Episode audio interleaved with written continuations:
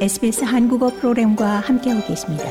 sbs.com.au/korean에서 더욱 흥미로운 이야기들을 만나보세요. 호주 중앙은행 총재가 비록 모기지 상환 부담으로 고통받는 이들은 듣기 힘들 테지만 이윤을 내는 탄탄한 은행을 두는 것은 장기적 관점에서 국가에 이롭다고 발언했습니다. 필립 로우 호주 중앙은행 총재는 오늘 호주 중앙은행의 통화 정책에 대한 평가위원회에 출석해 그같이 말했습니다.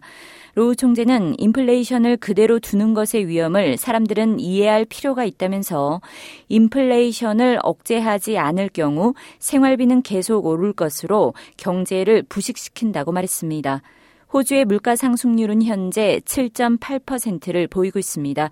로 총재는 여전히 너무 많이 높다는 입장으로 추가 기준금리 인상이 있을 것이라고 확인했습니다. 주요 시중은행들은 기준금리 연속 인상으로 막대한 이윤을 내고 있는 와중에 이 가계비 상환 부담에 고통받는 서민들에게 무슨 말을 할 수 있을 것이냐는 질문에 로 총재는 사람들이 정말 고통받고 있는 걸 이해하지만 동시에 인플레이션을 잡지 못하면 이는 곧 더 높은 기준금리와 더 높은 실업률을 의미한다고 답했습니다. If inflation stays high, It's very damaging for the economy. It worsens income inequality. It makes it harder for businesses to plan. It erodes the people, the value of people's savings.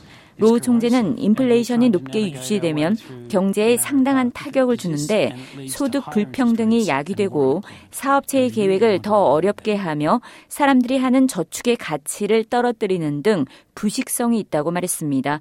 이어 높은 인플레이션이 지속되면 더 높은 기준 금리와 더 높은 실업률을 초래하는데 우리는 정말 이것을 피하고 싶다고 강조했습니다. 그는 또 은행에 이득이 되는 것은 사실이고 우리는 회복력 있는 은행을 원한다면서 우리가 필요로 할 때 금융 서비스를 제공할 수 있는 탄탄하고 회복력 있는 은행을 가지고 있는 것이 국가에 더 이롭다고 말했습니다. 로우 총재는 또 기준금리 인상에 대한 비난의 화살이 그에게 직접 향하는 것이 좀 불공정하다면서 RBA 이사회 구성원 9명이 기준금리 결정을 내리는 것이라고 말했습니다. 로우 총재는 사임 촉구에 대해선 일축하면서 9차례 기준금리 인상은 연대 책임이라고 강조했습니다. 좋아요, 공유, 댓글, SBS 한국어 프로그램의 페이스북을 팔로우해 주세요.